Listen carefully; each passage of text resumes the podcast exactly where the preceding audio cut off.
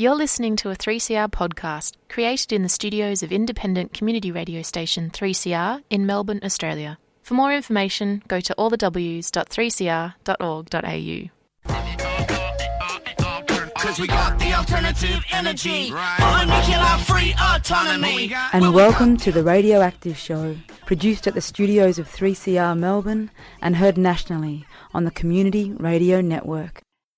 Hello, and welcome to the Radioactive Show, produced at my home on unceded Wurundjeri lands for 3CR in Naarm, Melbourne. I pay my respects to Wurundjeri elders past and present, and welcome all First Nations people listening today. This land always was and always will be Aboriginal land. The Radioactive Show is brought to you with the support of the ACE Nuclear Free Collective at Friends of the Earth. My name is AC. Today is a special Nakba Day show highlighting the recent struggle of Palestinians in Jerusalem against displacement and the settler colonial violence of the Israeli state. I'll share with you a talk given by Badur Hassan and Asil Al who talk about the resistance of Sheikh Jarrah families to forced evictions from their homes in East Jerusalem. These talks were part of a webinar held by the Foundation for Middle East Peace called Jerusalem on the Verge Dispossession and Violence in Sheikh Jarrah, which was hosted by the Foundation's president, Lara Friedman. We'll hear first from Asil Al a legal researcher and advocacy officer at Al Haq, a Palestinian human rights organization, who talks about the case of four Palestinian families resisting eviction in Sheikh Jarrah the four families consisting of 30 Palestinians in East Jerusalem were ordered to leave their homes by uh, Jerusalem uh, District Court uh, by 2nd of May. And they appealed this order uh, to the Supreme Israeli Supreme Court.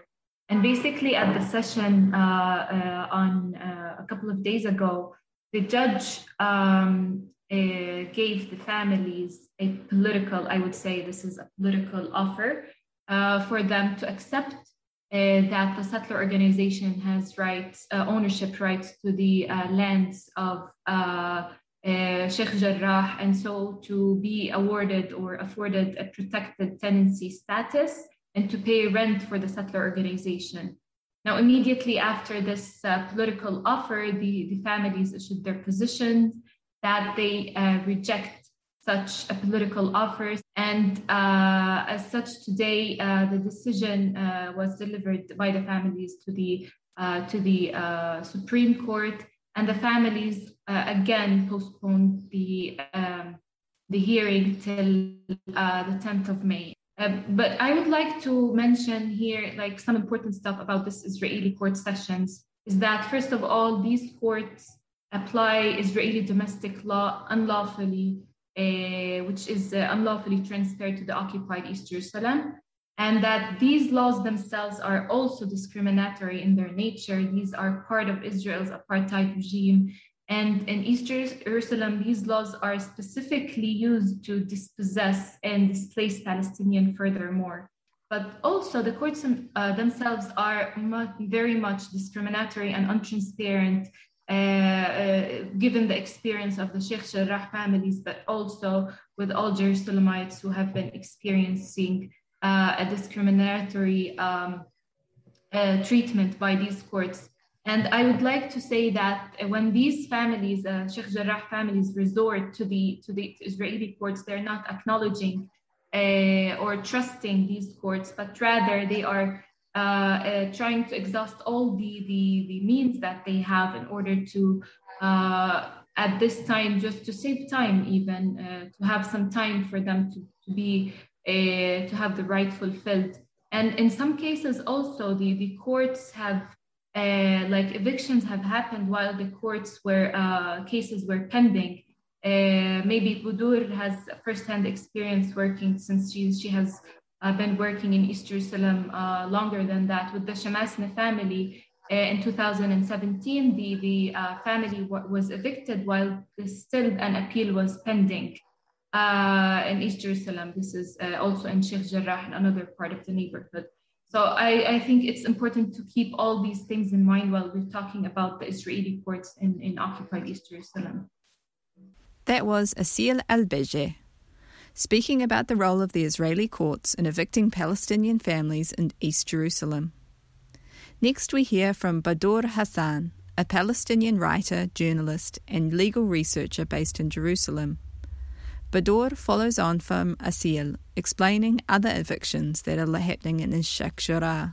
As Asil said, we are talking about four families that were supposed to be, I will say, displaced on the 2nd of May. Uh, in addition to these four families, an additional three families are also facing uh, displacement orders for August. Because in February 2021, when the Israeli District Court approved the decision of the Magistrate Court to displace all these families, we had two cases, or we have two groups of cases almost just separated by a couple of weeks. In both cases, the district court approved, upheld the decision previously issued by the magistrate courts. So, and in many cases, we're talking about very similar cases in nature. Uh, we're talking about refugee families who've been living in Sheikh Jarrah since 1956 and who've been embroiled in a decades long legal battle and who've been living, hovering under this threat of displacement for decades in cases you have children who've lived their entire lives with this weapon of displacement just um, directed at their chests really and have known nothing but court date court, court dates and when the court is expecting expected to displace us. So this is the wider context. So when we're talking about these specific three fam- four families that will be displaced on that will be displaced soon, and the, un, the additional three families. And in addition, we have the Sabbagh family, whose case is a little bit different. So it's not being heard in a, along with these seven families, but they're also part of the of the case. So we're talking about more than 70 people, including many children uh, who are facing the threat of displacement as we speak. And um, and unlike previous cases when the Israeli settler organization, specific, specifically Nahlat Shimon, which is registered in the United States and received exemptions from paying taxes, uh, certain exemptions, sorry, uh, as a, a supposedly charitable organization, because it's registered as a charitable organization in the United States. So when Nahlat Shimon comes and displaces families, they usually kind of have a a typical pattern of displacing one family at a time. And since 2009, with the exception of the Chamasni case, which happened in 2017, which is a bit different because Chamasnis are were not refugee families, and they were in a different part of Sheikh Jarrah, not in the Karm al Jaouni area. All the cases we're talking about, they're all in the Karm al Jaouni area. Uh, but the, the, apart from the Chamasni case, we've seen no uh, displacement since 2009. And it was believed that partly due to political pressure, also largely due to the mobilization by residents, by Palestinians in Sheikh Jarrah. But now the difference is that the settler organization, Nahlat Shimon, is not really waiting anymore. They really want to do this displacement by droves. And this is one major difference between what we're seeing now and what we've seen uh, years before that we're talking about a huge number of families, which, which means that the whole dynamics is changing because we're not just talking about an individual family. We're talking literally about entire families, dozens of residents, entire lives being torn apart from where they have lived for decades. You're listening to The Radioactive Show, created for 3CR and distributed across so called Australia on the Community Radio Network. Badur Hassan continues next, speaking about nightly protests at the Damascus Gate in East Jerusalem. Since the start of Ramadan, uh, the Muslim month of fasting, and basically, which means um, two weeks into April, there have been daily, nightly clashes, let's say, between Palestinian youth, specifically in Damascus Gate, and protest at Israeli measures meant of blocking people from arriving at the, uh, st- uh, the steps of Damascus Gate. And the momentum that these protests have created in Damascus Gate didn't just stay there. We all, all the all the youngsters who go to the protests in Damascus Gate, many of whom had no prior political involvement or direct political involvement, in the sense that they didn't go to protests. Because when we talk about politics, politics really infiltrates every single aspect of Palestinian lives. So we don't really have the luxury not to be political in the broader sense of the word. So, due to the calls made by families in Sheikh Jarrah and the massive effort they have played both locally in mobilizing and in inviting people and calling on people, staging even concerts in Sheikh Jarrah by taking advantage of the fact that, unlike in other months, Jerusalem usually sleeps early, but in Ramadan, the it changes. So people stay up for late. It's a very public month um, many things, many activities are held after 8, 9 p.m. So the families in Sheikh Jarrah very cleverly took advantage of this fact and started calling on people to join them to watch shows to as a as a statement political statement that we're staying here uh, um, in uh, retaliation fest you'd hear settlers starting uh, play loud music very annoying music from their uh, speakers from the houses that they have occupied particularly the house of nabil al-kurd. Uh, so this is one of the centers in which they play their very loud and very annoying music in order to hijack any attempt of Palestinians to gather, to protest, to do even the most civic activity, which is just sitting there having their iftar, which is the meal of breaking the fast together publicly in Sheikh Jarrah. And especially in the last week, this has developed.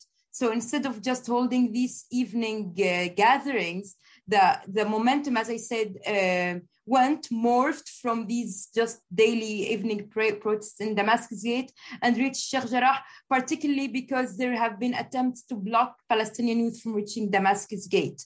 So it's instead of just going back to their homes, people started joining in and protesting.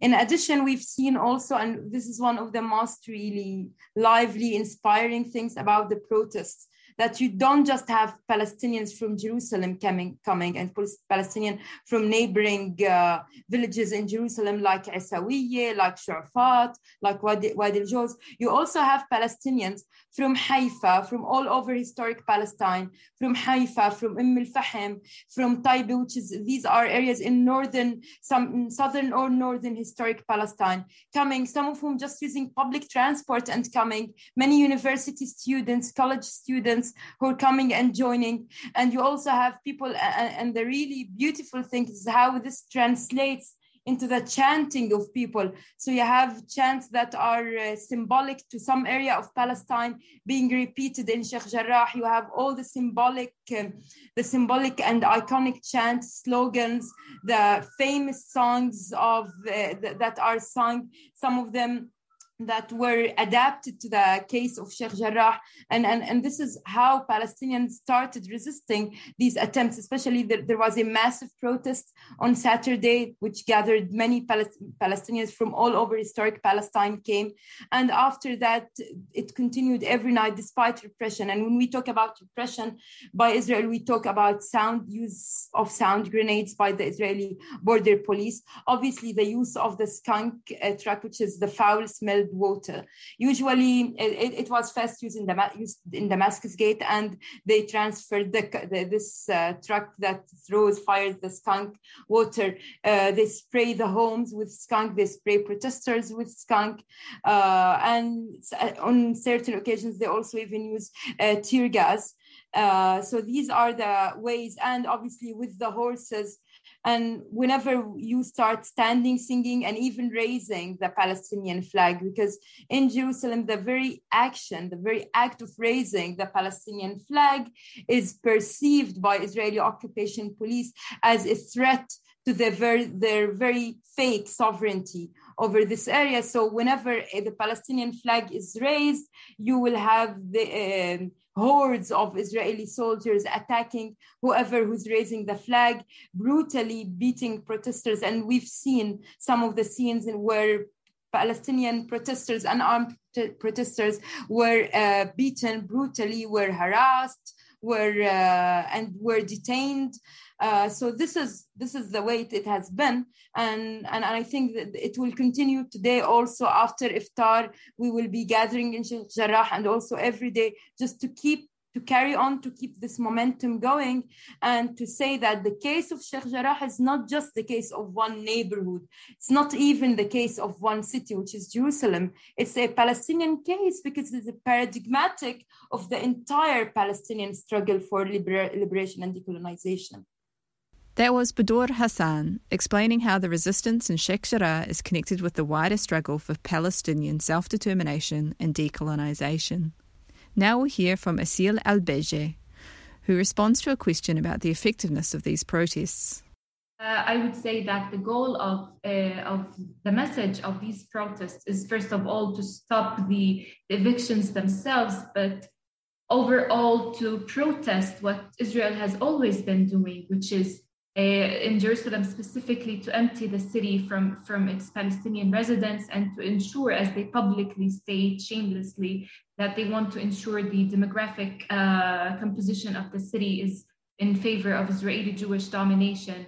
I would like to, uh, to add one thing regarding the efficacy of these protests. All the time, it's when we saw the way the youth in Damascus Gate removed the barriers and the barricades, it really was brought back the memories of those days in 2017 when the youth also managed to uh, march through the gates and open through Bab Hutta gate and in their thousands even carrying some martyrs' parents on their shoulders. And really that moment although the makeup of the protesters was a bit different in 2017 to what it was uh, in the Damascus Gate protests, but it really was a reminiscent. It was also reminiscent in 2014 in the protests that Jerusalem saw after the of the brutal killing of Muhammad Abu Khdeir in Shu'afat.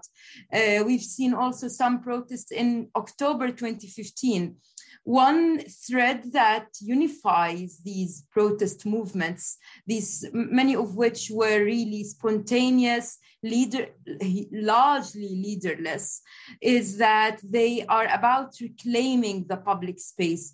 And in Jerusalem, it's a big thing because you don't really, one of the efforts that have been really strengthened by Israel is the way to control, to dominate the public space, and to just prevent Palestinians from expressing themselves politically, publicly, artistically in the public space. So it's always been a battle over the public space, over who dominates the public space, who controls it, because it also applies to who controls the narrative and whose voices are heard. So, and in, in a sense, the protest in Sheikh Jarrah is an extension. Now, we're not naive to think that just couple, I mean, couple of hundreds protesting might prevent Israel from uh, carrying on its its uh, displacement plan. We know that we we know the power and the might of the Israeli army, the Israeli police, in terms of sheer brute force. And we know that it's absolutely asymmetric because the most we can, uh, I mean, uh, use is, in addition to our voices, is that for the youth to throw stones or bottles, or, or and that's it really. So it's not even asymmetric, it's not even symmetric uh, in this sense. But the really important thing is that it, it's emboldening more and more people to join. And it's making this case a public case. So it's absolutely putting pressure. And also, in a sense, it's also exposing the fragility of the Israeli army because because despite its sheer brute force and its power, when you see that these soldiers are scared of a flag, and when you see that the very fact that we're standing there and singing is just enough to scare them and to bring uh, all these uh, special unit forces and border police and to use all these weapons, it also gives us more, uh, it's it's even it's hard to say but it, it inspires even more courage among people because if you're so fragile if you're so weak then you you can't really intimidate us despite all that you've done. But we definitely know that just these protests are not enough. They need to be joined and backed up by genuine pressure, pressure that yields, not just uh, lip service, that supports these protests. But we also simultaneously realize that nothing will be changed and no displacement will be prevented unless these protests continue and manage to gather steam onward. That was Badur Hassan, stating that protests in Sheikh Jarrah can only be effective if they're backed up with genuine pressure on the Israeli state. Next up, webinar host Lara Friedman asked Badur about the Palestinian community in Sheikh Jarrah. So, can you talk about the population of Sheikh Jarrah? Who lives there? How long have they lived there? How did they get there? Um, and, and of course, Sheikh Jarrah was part of the area of East Jerusalem that was annexed by Israel illegally in 1967. Um, so, maybe talk a little bit about what that meant for Palestinians who were already living in Sheikh Jarrah.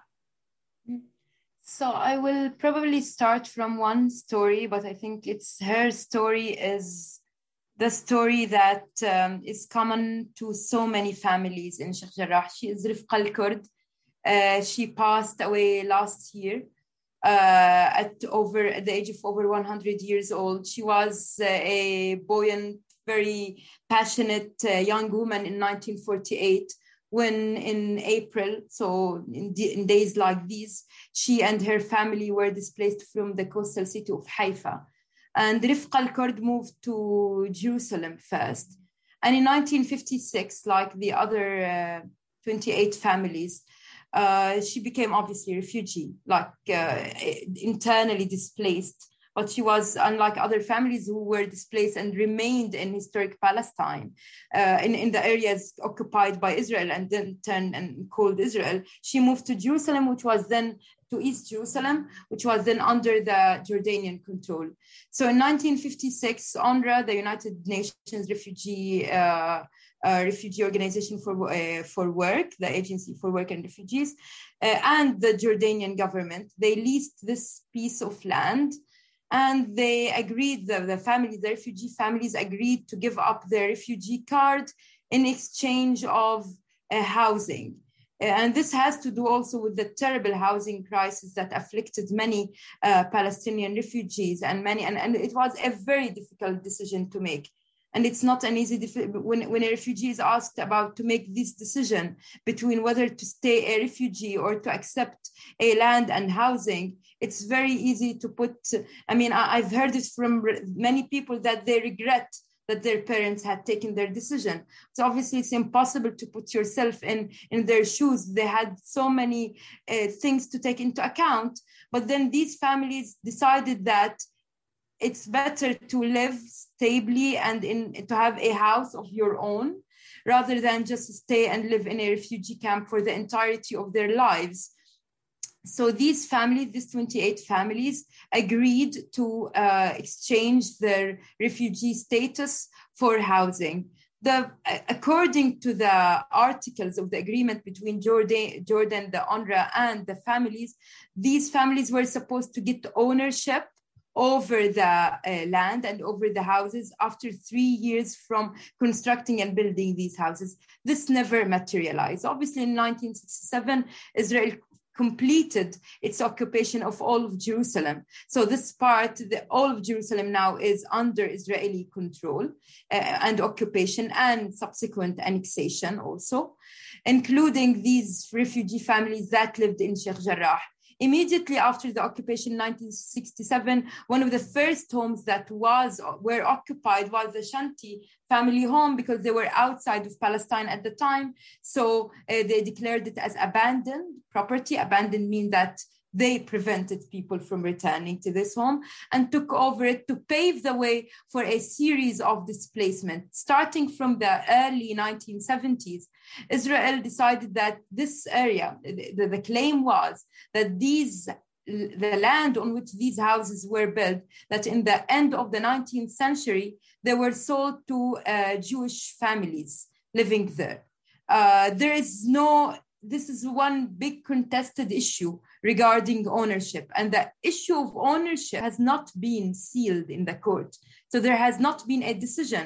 What we know is that the the responsible for absentee property registered the lands in Sheikh Jarrah in the name of settler organizations, based on what we Palestinians argue, based on false documents that have not proven. And in fact uh, the families have brought documents from istanbul from turkey that show that some of these uh, documents that the settlers brought are not are, are forged documents. But it's, it's a very it's, it's a massive issue. And i think one of the successes in a sense of the settlers was to transform this issue from a struggle over land to merely bureaucratic uh, property real estate issue when it's not the real reason that these settler organizations led by Nahlat Shimon right now want to take advantage and want to control these homes in Sheikh Jarrah is the strategic position of Sheikh Jarrah. It's the gateway. It's it's in the north of the old city. It's north to the old city. It's a very strategic area, and it's uh, also it's kind of uh, one of the it, it connects east to west as well. So it's a strategic, just like for example, Silwan, it's a very strategic area because it's very close to Al-Aqsa Mosque. So the strategic place of Al- of Sheikh Jarrah is the reason that's pushing settlers to try and dominate it.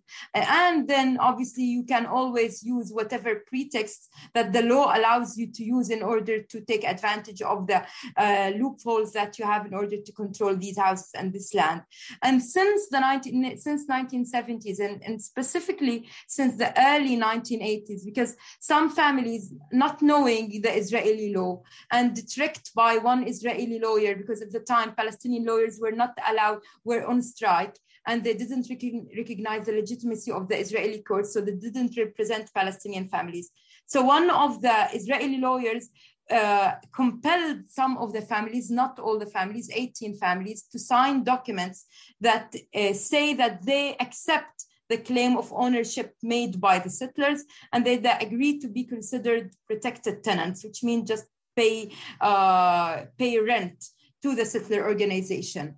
And, and, the problem with that, that agreement is that those who signed it did not really recognize what it entailed because they couldn't speak Hebrew, because they trusted the lawyer and it turned out that they were tricked.